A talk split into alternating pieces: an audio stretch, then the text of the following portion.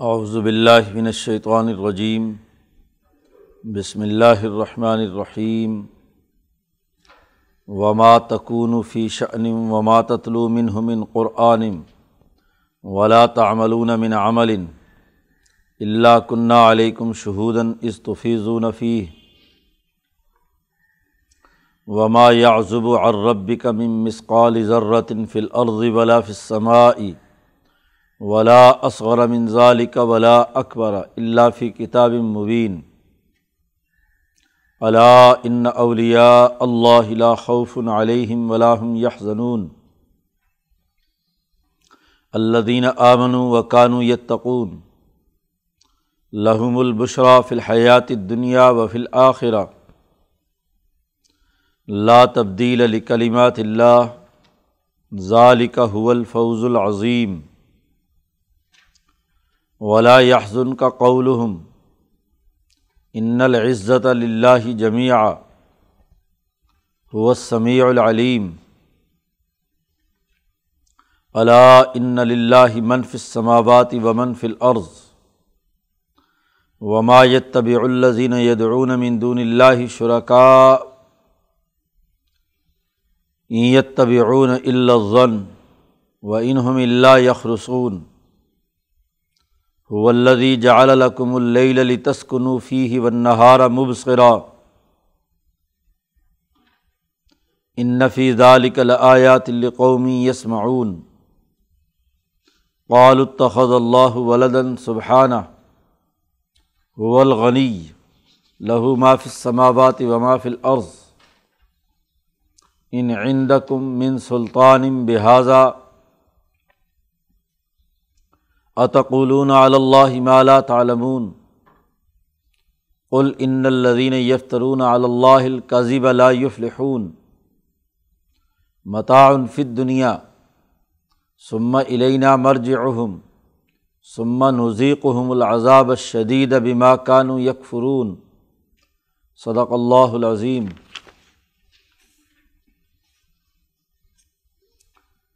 پچھلے رقوع میں یہ حقیقت واضح کی گئی تھی کہ یہ قرآن حکیم کل انسانیت کے لیے نصیحت و معزت ہے، دلوں کے امراض کے لیے شفا ہے، اور انسانیت کی دنیاوی اور اخروی کامیابی کے لیے ہدایت ہے، اور پھر کل انسانیت کے لیے رحمت ہے۔ اب یہاں یہ بات واضح کی جا رہی ہے کہ یہ حکمت والی کتاب کے تحت آپ جو کام بھی کرتے ہیں، یا قرآن حکیم کی تلاوت کرتے ہیں، یا اس کے مطابق اعمال کرتے ہیں، وہ سب کے سب اللہ کی نگرانی میں ہیں۔ اللہ تعالیٰ وہاں پر حاضر ہے اور ان تمام اعمال کو دیکھ رہا ہے۔ یہ لوگ قرآن کے مقابلے میں جن چیزوں پر عمل کر رہے ہیں، وہ محض گمانات ہیں، محض اندازے ہیں۔ اور گمانات جنون و اوہام یہ صلاحیت نہیں رکھتے کہ وہ کوئی دنیا اور آخرت میں اچھا نتیجہ پیدا کریں گے۔ تو یہاں اسرو رقوع میں یہ بات واضح کی جا رہی ہے۔ وما تکون فی شن آپ کسی ایسی حالت میں نہیں ہوتے۔ شان، کوئی حالت، کوئی کام، کوئی کیفیت۔ آپ کی جو کیفیت بھی ہوتی ہے۔ آگے چونکہ استثنا آ رہا ہے، آپ جس کیفیت میں ہوں، اور وما تتلو من من قرآن، اور ان کیفیات میں وہ کیفیت جس میں آپ قرآن کی تلاوت کرتے ہیں۔ اول تو آپ کی ذات مبارکہ کے تمام کام، جتنی بھی آپ کی حالتیں اور شانیں ہیں، وہ تمام کی تمام۔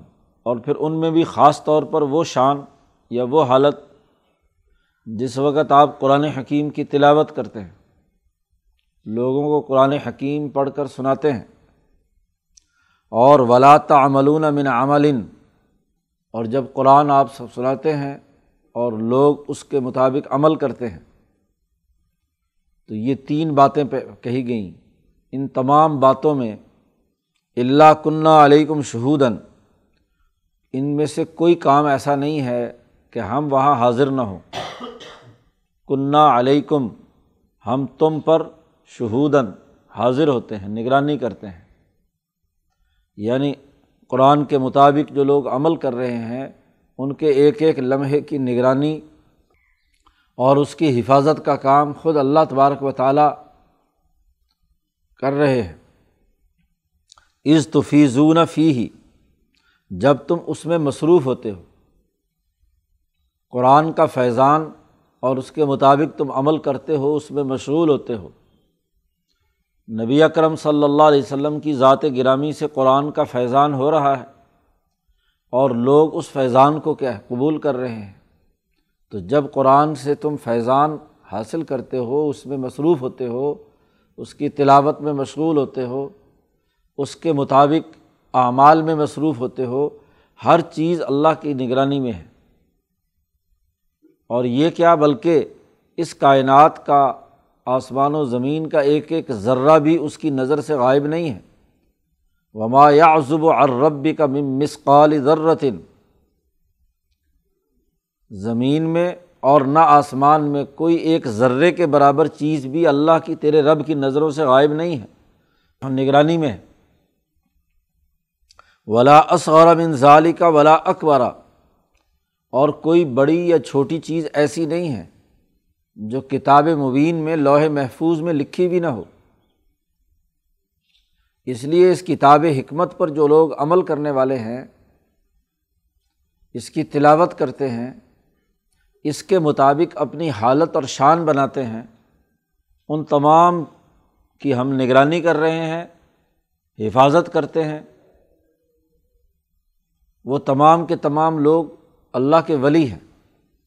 اور جو اللہ کے ولی ہیں، ان کے بارے میں آگے قانون بیان کر دیا۔ اللہ ان اولیا اللہ لا خوف علیہم ولاحم یحزنون۔ یہ بات یاد رکھ لو خبردار۔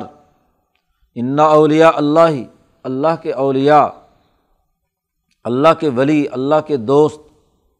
نہ تو ان پر کوئی خوف ہے اور نہ وہ غمگین ہوں گے۔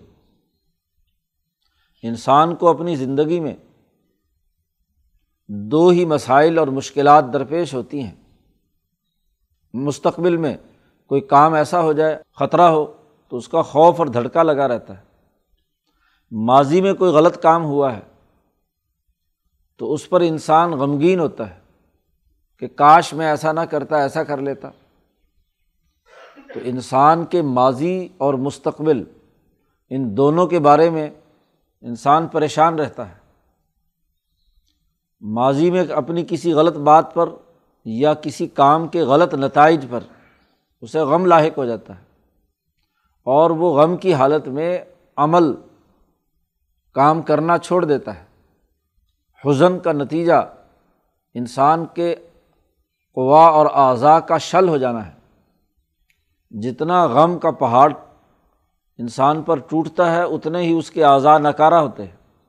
تو کام کی صلاحیت یا عمل کی صلاحیت ختم ہو جاتی ہے۔ اور اگر انسان خوف زدہ ہو، خوف کی حالت میں رہے کہ نہ جانے کل کیا ہو جائے۔ آنے والے کل کے بارے میں ڈر اور خوف حال سے شروع ہو کر مستقبل میں تمام امور میں اسے ڈر اور خطرہ رہے۔ تو خوف زدہ آدمی بھی صحیح طریقے سے کام نہیں کر سکتا۔ اللہ کے جو ولی ہیں یعنی جو قرآن حکیم کی تلاوت کرتے ہیں، اس کے مطابق نبی اکرم صلی اللہ علیہ وسلم کی جیسی شان ہے، ویسی شان بناتے ہیں، کیفیات بناتے ہیں۔ قرآن حکیم کے احکامات پر عمل کرتے ہیں۔ اس کا فیضان منتقل کرتے ہیں یا فیضان وصول کرتے ہیں۔ تو فیضون فی ہی تو اب ایسے تمام لوگ اللہ کے ولی ہیں کہ ان کے پاس نہ خوف ہے نہ غم۔ وہ اپنے اعمال کرتے وقت نہ تو کسی خوف زدگی اور دہشت کی حالت میں ہوتے ہیں، چونکہ اللہ پر اعتماد اور بھروسہ ہے۔ ایک ایک ذرہ کائنات کا اللہ کی نگرانی میں ہے، اس لیے نہ انہیں خوف لاحق ہوتا ہے اور نہ کوئی غم۔ اس عمل کرتے وقت جو قرآن کی تعلیمات کے مطابق ہوتا ہے، اس کے مطابق کام کرنے سے ان دونوں سے آزاد ہو جاتا ہے۔ خوف اور غم سے۔ یہاں یہ بات اچھی طرح سمجھ لینی چاہیے۔ ایک خوف طبی ہے اور طبی خوف یہ نبوت کے منافی بھی نہیں ہے اور ولایت کے منافی بھی نہیں ہے۔ اس خوف کا یہ مطلب نہیں ہے کہ جو طبی خوف ہے، وہ انسان پر طاری نہ ہو۔ موسا علیہ السلام اللہ کے نبی ہیں۔ اور جیسے انہوں نے وہ سانپ اور رسیاں دیکھیں جادوگروں کی، تو ایک طبی خوف آپ پر آیا ہے۔ اس لیے اللہ نے کہا، لا تخف، مت ڈرو۔ یعنی ایسا خوف جو انسان کے اعضاء کو شل کر دے اور کام کرنے سے روک دے۔ جو مقاصد و اہداف ہیں قرآن حکیم نے متعین کیے ہیں۔ اور یا ایسا مستقل حزن اور روگ کہ جو روگ انسان کے کام کرنے کی صلاحیت کو مفلوج بنا دے، وہ اولیاء اللہ پر نہیں ہوتا، نہ امبیا پر ہوتا ہے۔ تبھی حزن اور غم یا تکلیف وہ تو ہوتی ہے، ورنہ انسان ہے، پتھر تو نہیں ہے کہ انہیں کوئی غم ہی لاحق نہ ہو۔ خود نبی اکرم صلی اللہ علیہ وسلم کے بارے میں اگلی آیت میں آ رہا ہے آگے۔ دو تین آیت چھوڑ کر، ولا یا ظن کا قول ان کی باتیں آپ کو غمگین نہ کریں۔ تو تکلیف تو ہوتی ہے، تبھی تکلیف ہے۔ اور یہ ولایت کا اعلیٰ ترین مقام ہے۔ امام شاہ ولی اللہ دہلوی نے تعویر الحادیث میں یہ بات واضح کی ہے کہ امبیا کی ولایت کے منافی نہیں ہے۔ کہ ان کو طبی طور پر کوئی غم لاحق ہو یا کوئی تکلیف ہو، یا ان پر کوئی ایسی کیفیت طاری نہ ہو جو ان کے ظاہری اطمینان کے اندر خلل پیدا کر رہی ہو۔ ایسا ہو سکتا ہے، کیونکہ ان کے اندر ملکیت اور بہیمیت دونوں ہیں۔ وہ چند افراد جو جذب کی حالت میں ہوں، یا جنہوں نے اپنی بہیمیت سرے سے کچل کر ملکیت پیدا کر لی۔ اور وہ ناقص الخلقت ہوتے ہیں، کیونکہ ان کی ملکیت اعلیٰ ترین درجے کی ہوتی ہے اور بہیمیت ناقص ترین ہوتی ہے۔ وہ اپنی مشق سے ایسے پتھر کی طرح بن جاتے ہیں کہ ان پر کسی چیز کا کوئی اثر نہیں ہوتا۔ جی۔ بلکہ وہ حیران ہوتے ہیں۔ نبی اکرم صلی اللہ علیہ وسلم کے صاحبزادے حضرت قاسم بن محمد فوت ہوئے۔ حضرت زینب کی ایک بچہ فوت ہوا۔ حضور نے اسے اٹھایا، آپ کے ہاتھ میں اس کے سانس نکلے تو حضور کی آنکھوں سے آنسو جاری ہو گئے۔ تو ایک سردار ہاں جی حضرت سے کہتا ہے، حضور صلی اللہ علیہ وسلم سے کہ آپ بھی روتے ہیں۔ حضور نے فرمایا کہ یہ تو تبھی بات ہے۔ اس کا نبوت سے کیا تعلق ہے؟ یا بہادری سے کیا تعلق ہے؟ یہ تو ایک تبھی کیفیت ہے۔ ایسے ہی موسا علیہ السلام کا خوف زدہ ہونا، جس سے اللہ نے منع فرمایا، یا حضور سے کہا، لا یحزن کا یہ تبھی چیزیں ہیں۔ یہ ولایت کا اعلیٰ ترین مقام ہے کہ وقتی طور پر طبیعت پر ایک کیفیت طاری ہو اور فوراً اسے ضبط کر لیا جائے۔ اس کا مقابلہ کر کے جو قرآن کا حکم ہے، غلبہ دین کی جد وجہد اور کوشش ہے، اقدامات ہیں، اس میں کوئی خلل واقع نہ ہو۔ تو ایسا حزن اور ایسا خوف اولیاء اللہ پر نہیں آتا۔ لوگ اس کا یہ مطلب سمجھتے ہیں کہ اولیاء اللہ پر نہ کوئی خوف ہے، نہ غم ہے، کوئی پتھر کے بنے ہوئے ہیں کہ نہ کوئی ڈر ہے، نہ انہیں کوئی غم ہے۔ نبی اکرم صلی اللہ علیہ وسلم کا تو پورا سال عام الحزن، غم کا سال گزرا ہے۔ بلکہ شمائل ترمزی میں نبی اکرم صلی اللہ علیہ وسلم کے جو اوصاف بیان کیے ہیں، ان میں ایک جملہ آتا ہے کہ متواصل الاحزان، غموں کی بارش آپ پر برستی تھی، مسلسل بارش۔ ایک غم سے نجات ملی تو دوسرا دوسرا تو تیسرا تیسرا تو چوتھا۔ تو متواصل الاحزان آپ کا وصف ہے۔ تو یہ طبی بات ہے۔ لیکن یہ حزن آپ کے مشن میں، آپ کے نظریے میں، غلبے کی جد وجہد میں رکاوٹ نہیں بنا۔ جد وجہد اسی طرح جاری ہے۔ تو ایسا خوف اور حزن جو آپ کو اپنے کام سے روک دے قرآن کی تلاوت سے روک دے، قرآن کے احکامات پر عمل درآمد سے روک دے، وہ اولیاء اللہ پر نہیں ہوتا۔ اسی کو یہاں واضح کیا ہے اللہ اولیاء اللہ لا خوف علیہم ولاحم یا زنون اور اولیاء اللہ کون ہے ان کا تعارف بھی خود قرآن نے یہاں کرا دیا۔ اللہ دینہ آمن و قانو یتقون۔ جو لوگ صدق دل سے ایمان لائے وہ نظریہ، وہ مشن جو قرآن حکیم میں بیان کیا تھا، اس پر پورا یقین ہے۔ اس میں کوئی تزلزل نہیں۔ کوئی مصیبت آئے، مشقت آئے، خوف آئے، خطرہ پیدا ہو، غم آئے، لیکن اس کا یقین اور ایمان کی کیفیت نہیں ڈگمگاتی۔ اور وکان و یتقون، اور وہ اللہ سے ڈرتے رہتے ہیں۔ یعنی اس ایمان کے مطابق اللہ کے کے ڈر سے جد وجہد اور کوشش کرتے ہیں، عدل و انصاف قائم کرنے کے لیے کام کرتے ہیں۔ جیسا کہ حضرت شیخ عبد القادر جیلانی نے تقوا کا مطلب عدل و انصاف قرار دیا۔ تو وہ جو جو یقین اور ایمان ہے، اس کے مطابق اللہ کے ڈر اور تعلق سے عدل و انصاف کا نظام قائم کرنے کی جد وجہد اور کوشش جاری رکھتے ہیں، وہ اولیاء اللہ ہے لہم البشرا فی الحیات دنیا ان کے لیے دنیا میں بھی کامیابی کی نوید ہے۔ ان کو خوشخبری ملتی ہے۔ جو صدق دل سے اللہ پر ایمان رکھ کر اس کے غلبے کی جد وجہد اور کوشش کرتے ہیں، ان کا دل مطمئن اور مسرور ہوتا ہے، خوش ہوتا ہے۔ وہ جتنا زیادہ ایسی انقلابی جد وجہد کرتے ہیں، اتنا ہی ان کے دل کو خوشی اور فرحت محسوس ہوتی ہے۔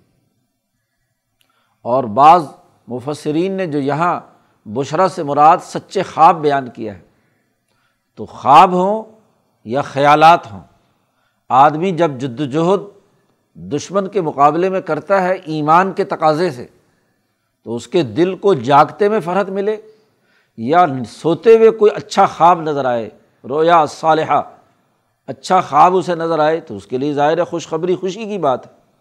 اس کا حوصلہ بڑھانے کا عمل ہوتا ہے۔ تو غم اور خوف ان کے جسم تک تو محدود رہتا ہے، ان کی روح، ان کی جرت ان کے نظریے اور ان کے ذہن اور دماغ کو تشویش میں مبتلا نہیں کرتا۔ وفل آخرہ اور آخرت میں بھی ان کے لیے خوشخبری ہے۔ اور یہ بات کہ اللہ کے اولیاء پر نہ خوف ہوگا نہ غم، وہ جدوجہد اور کوشش جاری رکھیں گے۔ اور آخرت میں تو سرے سے کوئی خوف اور غم نہیں ہوگا۔ وہاں بھی جو کیفیت ہے، تغیرات و تبدلات کے بعد وہ خوشی ہی خوشی کی ہے۔ حشر کے میدان میں حساب کتاب سے خوف زدہ ہونا یہ اللہ کے ڈر سے ہے۔ یہ تو ہوگا۔ ہاں جی ہر پیغمبر اور رسول اور ولی اللہ کی پناہ مانگ رہا ہوگا کہ آج اللہ اتنا غضب ناک ہے کہ اس سے پہلے کبھی غضب ناک نہیں ہوا۔ لیکن آخری جو نتیجہ ہے وہ خوشی اور خوشخبری اور اعلیٰ مقامات مقام محمود تک پہنچنے کا ہے۔ لا تبدیل علی کلیمات اللہ۔ کہا تھا، ہر چھوٹی بڑی بات کتاب مبین میں محفوظ ہے، لکھی گئی ہے۔ تو اللہ کے ان کلمات میں کوئی تبدیلی اور تغیر نہیں ہوگا۔ ظالقہ الفوز العظیم۔ اور یہی بہت بڑی کامیابی ہے۔ نبی اکرم صلی اللہ علیہ وسلم سے کہا جا رہا ہے کہ آج آپ کی یہ قرآن حکیم کی جو تلاوت ہے، اس کو نہ یہ سنتے ہیں، نہ یہ مانتے ہیں۔ بلکہ آپ پر الٹے سیدھے الزامات لگاتے ہیں۔ تو آپ کو طبی طور پر غم ہوتا ہے۔ تو قرآن کہتا ولا یحزن کا قول ہم ان کی باتیں آپ کو غم میں مبتلا نہ کریں۔ آپ شاید اپنے خلاف ہونے والی باتوں سے یہ محسوس کرتے ہوں کہ شاید میری عزت اور وجاہت میں کمی ہوگی۔ نہیں۔ ان العزت اللہ جمیع عزت اللہ کے ہاتھ میں ہے تمام کی تمام۔ ان کے ہاتھ میں تھوڑا ہی ہے۔ ان کو تو اپنا خوب سے باطن ظاہر کرنا ہے۔ آپ کے خلاف باتیں کرتے ہیں، مذاق اڑاتے ہیں۔ قرآن حکیم کی آیات اور احکامات پر عمل نہیں کرتے، تو اس کی پرواہ مت کیجیے آپ کی عزت اللہ کے یہاں ہے۔ تو عزت ساری کی ساری اللہ کے لیے ہے۔ ہوس سمیع العلیم وہ بہت سننے والا اور جاننے والا ہے۔ کتاب مقدس قرآن حکیم پر عمل کرتے رہیے، جد وجہد اور کوشش جاری رکھیے۔ اللہ اللہ منفی سماواتی و منفل عرض خبردار سن لیجیے کہ بے شک اللہ ہی کے لیے ہیں وہ تمام مخلوق، تمام انسان۔ جو کوئی بھی ہے، آسمانوں میں اور جو کوئی بھی زمین میں ہے۔ تمام ضوی العقول، تمام انسان، جنات، فرشتے، تمام کے تمام اللہ کے لیے ہے کوئی کسی کو اس طریقے سے گزند نہیں پہنچا سکتا اللہ کی اجازت کے بغیر۔ وما یت طب الدین یدعون مندون اللہ شرکا اور یہ جو اللہ کے کو چھوڑ کر انہوں نے شریک بنا رکھے ہیں، اللہ کے اور ان کو یہ پکارتے ہیں، ان کی اتباع کرتے ہیں۔ تو یہ اتباع کسی طے شدہ قانون اور ضابطے یا حکمت پر مبنی نہیں۔ یہ تو این یہ طبعون ضن یہ تو محض گمانات کی پیروی کر رہے ہیں۔ اس کا حکمت سے، شعور والی کتاب سے، اللہ کی سچے احکامات سے کوئی تعلق نہیں ہے۔ یہ کتاب تو کتاب الحکیم ہے، حکمت والی کتاب ہے۔ اس کی باتیں حکمت اور عقل و شعور کو سمجھنے، سمجھانے والی ہیں۔ یہ کتاب تو گرد و پیش کے حقائق کو سمجھنے اور ان کو درست طور پر استعمال میں لانے کا طریقہ سکھاتی ہے۔ لہٰذا اس کے مقابلے میں یہ جو محض گمانات ہیں، انہوں میں اللہ یخرسون، محض اٹکل پچو سے باتیں کرتے ہیں، اندازے سے باتیں کرتے ہیں۔ اور اندازوں سے دنیا میں ایک چھوٹا سا مکان نہیں بن سکتا، ایک چارپائی نہیں بن سکتی، ایک فرنیچر نہیں بن سکتا، تو دنیا کی زندگی کیسے گزاری جا سکتی ہے؟ اندازے غلط ہوتے ہیں۔ پرفیکٹ جو بنیادی معلومات ہیں اور انہیں کی صحیح، ٹھیک ٹھیک ہاں جی قوانین اور ضابطوں کی پابندی سے ہی کامیابی ملتی ہے۔ اللہ وہ ذات ہے جس نے تمہارے لیے رات بنائی تاکہ تم سکون حاصل کرو۔ رات سکون حاصل کرنے کے لیے ہے، سونے کے لیے دن بھر میں جو توانائیاں کام کاج کرنے سے ضائع ہوتی ہیں، وہ رات کی نیند پوری کرنے سے، سکون سے دوبارہ وہ توانائی بحال ہو جاتی ہے۔ اور دن بنایا دیکھنے دکھلانے کے لیے کہ جس سے تم مشاہدات کرو، کام کاج کرو، جاگنے کے لیے ہے، آنکھیں کھولنے کے لیے دن بنایا ہے۔ رات سکون اور اطمینان کے لیے بنائی۔ ان نفیزہ علی کلایات قومی یسمعون۔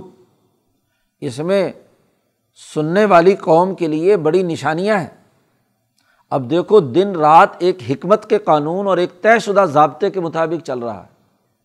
پورے سال میں رات اور دن کا تغیر و تبدل چھوٹا بڑا ہونا اور اس کے نتیجے میں گرد و پیش میں انسان کے لیے غذا کا بندوبست ہونا اس کے سونے کے اوقات کا صحیح اور بہتر ہونا وغیرہ وغیرہ، یہ طے شدہ حکمت کے نظام کے تحت ہے۔ اگر یہ رات دن ایک حکمت کے نظام کے تحت ہے تو اللہ کی کتاب وہ حکمت کی احساس پر انسانیت کو ترقی کا راستہ کیوں نہیں بتلا سکتی؟ تو قرآن اس گرد و پیش کی نعمت کا تذکرہ کر کے ہاں جی اس سے نشانی سیکھو ہاں جی عبرت سیکھو کہ قرآن کی یہ نشانی قرآن کی یہ تعلیمات یہ بھی انسانی زندگی کو اسی طرح کامیاب بنانے والی ہیں۔ قالو، یہ کافر لوگ کہتے ہیں مشرق کہتے ہیں، اتخذ اللہ ولدن اللہ نے کوئی بیٹا بنا لیا ہے؟ نہیں سبحان ہو اللہ اس سے بہت پاک اور بلند تر ہے۔ وہ بے نیاز ہے۔ اس کو بیٹا بنانے کی کیا ضرورت ہے؟ بیٹا بنانے یا آگے نسل چلانے کے لیے تو انسان کو ضرورت ہوتی ہے، جانوروں کو ضرورت ہوتی ہے کہ ان کا کوئی کام اٹکا ہوا ہے۔ وہ سوچتے ہیں کہ یہ ہمارے وسائل ہیں تو ہمارے بعد ہمارے وارث موجود ہو تاکہ وہ وسائل وہ استعمال کر سکیں۔ تو جنہیں اپنی وراثت منتقل کرنے کا شوق ہے، ان کو اولاد کی ضرورت ہے۔ ہاں جی اللہ تو بے نیاز ہے۔ وہ تو خود براہ راست مالک ہے اول والآخر والظاہر والباطن۔ قدیم سے ہے اور قدیم تک۔ جی لا الہ نہایا، اس کی حکمرانی قائم ہے۔ تو انسان ہے جس نے مر جانا ہے، تو اس کے بعد اس کو چاہیے اپنا وارث۔ جی جانور ہیں جن کو ختم ہو جانا ہے، ان کو چاہیے احتیاط ہے کہ ان کے بعد کوئی ہو۔ ہاں جی ان کی نسل زندہ رکھنے والا۔ تو جو ہر وقت اول آخر ہر جگہ موجود ہے، اسے کیا ضرورت ہے کہ وہ اولاد کو پالے بیوی بچے رکھے؟ اس کی کیا ضرورت ہے؟ وہ الغنی، وہ تو غنی ہے، بے نیاز ہے، بے پرواہ ہے، اس کو اس طرح کی کوئی ضرورت اور حاجت نہیں۔ کیوں؟ اس لیے کہ لہو معافظ سماواتی اسی کے لیے جو کچھ آسمانوں اور زمینوں میں اسی کا مالک ہے۔ ہر دم، ان عند کم من سلطان ام بحاظہ تمہارے پاس اس پر کوئی دلیل ہو تو پیش کرو۔ اب کتنی غیر معقول، نامعقول بات ہے کہ اللہ کے لیے بیٹا تراش رہے ہیں۔ لیکن اس پر بھی اللہ نے چیلنج کیا کہ تمہارے پاس اس پر کوئی دلیل نہیں ہے۔ جب دلیل نہیں ہے تو بغیر دلیل کے یہ ایسا الزام لگانا، یہ کہاں کی عقل مندی ہے؟ اتقولون اللہ مالا تعلمون۔ کیا تم اللہ پر جھوٹ بولتے ہو جو تم نہیں جانتے؟ آدمی وہ بات کہے جس کا علم ہو۔ علم کے بغیر محض گمان اور اندازے اور اٹکل سے ہاں جی اللہ پر ایسی بات کہنا، چلو اٹکل اور گمان کسی مخلوق کے بارے میں ہو تو پھر کسی درجے میں کہا جا سکتا ہے کہ آپ کو معلومات پوری نہیں ہے آپ نے اندازے سے بات کہہ دی، خالق کے بارے میں اندازے لگا کر کہتے ہو کہ انہوں نے کوئی بیٹا بنا لیا۔ کیسی عجیب بات ہے۔ ان الدین یف ترون اللہ القدب لا یفلحون۔ کہہ دیجیے محمد صلی اللہ علیہ وسلم ان سے کہ بے شک وہ لوگ جو اللہ پر جھوٹ گھڑتے ہیں افطرا باندھتے ہیں، بہتان تراشتے ہیں، وہ کبھی کامیاب نہیں ہوں گے۔ لا یفلحون۔ یہ دنیا کی تھوڑی سی زندگی ہے جس مال پر یہ اترا رہے ہیں، جس سرمایہ پرستی کے مرض میں مبتلا ہیں۔ متعن فت دنیا دنیا میں تو یہ صرف استعمال کی چیزیں ہیں، بس کھا لیا، پی لیا، ختم۔ سم علینا مرج اہم پھر ہماری طرف ان کو لوٹ کر آنا ہے، پھر ہم انہیں شدید ترین عذاب سکھائیں گے، اس وجہ سے کہ یہ ان حقائق کا انکار کرتے رہے ہیں۔ بیما کانو یک فرون کفر کرتے رہے ہیں۔ اللہ کا انکار کیا، اللہ کے احکامات کا انکار کیا، آیات قرآن کا انکار کیا۔ تو اس انکار کے نتیجے میں ہم ان پر سزا دیں گے، سخت ترین عذاب۔ اور وہ بھی اتنا بڑا جھوٹا الزام کہ اللہ نے بیٹا بنا لیا ہے۔ اللہ کے لیے اولاد مان رہے ہیں۔ اور اللہ کے ساتھ شریک ٹھہراتے ہیں تو اس پر سخت ترین ان کو سزا دی جائے گی۔ پہلے رقوع میں واضح کیا گیا تھا، قرآن کے تین، چار بنیادی کام معدتم رب کم و شفاء المافِ صدور و ہداؤں و رحمہ اور ان چاروں کی بنیاد پر جو امبی نبی اکرم صلی اللہ علیہ وسلم، صحابہ اور اس بات کو ماننے والوں پر جو کیفیت اور شان طاری ہوتی ہے، جو اس قرآن کا فیضان آتا ہے اس کے نتیجے میں جو ولایت حاصل ہوتی ہے انہیں، تو ان پر نہ خوف ہے، نہ غم ہے۔ ان کے لیے دنیا اور آخرت میں خوشخبری ہے اور جو نہ ماننے والے ہیں، ان کے علی عذاب شدید ہے۔ تو پچھلے رقوع میں قرآن کا معیار قائم کیا تھا اور اس رقوع میں اس پر عمل درآمد کرنے والے اور اس کے مطابق کام کرنے والوں کے لیے خوشخبری کا اعلان کیا گیا۔ ہے اب یہاں تک بنیادی جو دعویٰ اور اس دعوے سے متعلق جو تذکیرات کے تناظر میں جو دلائل بنتے تھے وہ بیان کر دیے۔ اب تذکیرات میں ماضی کے واقعات کے تناظر میں کتاب مقدس قرآن حکیم کی حقانیت واضح کی جا رہی ہے، جس میں نو علیہ السلام موسا علیہ السلام کے آگے واقعات اور قصص سے استدلال کیا گیا ہے۔ اگلے رقوع سے یہ گفتگو شروع ہوگی۔ اللہ تعالیٰ ہمیں قرآن حکیم کو سمجھنے اور اس پر عمل کرنے کی توفیق عطا فرمائے۔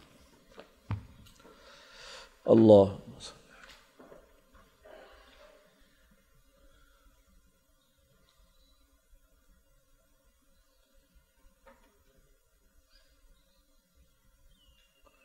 اجمعین۔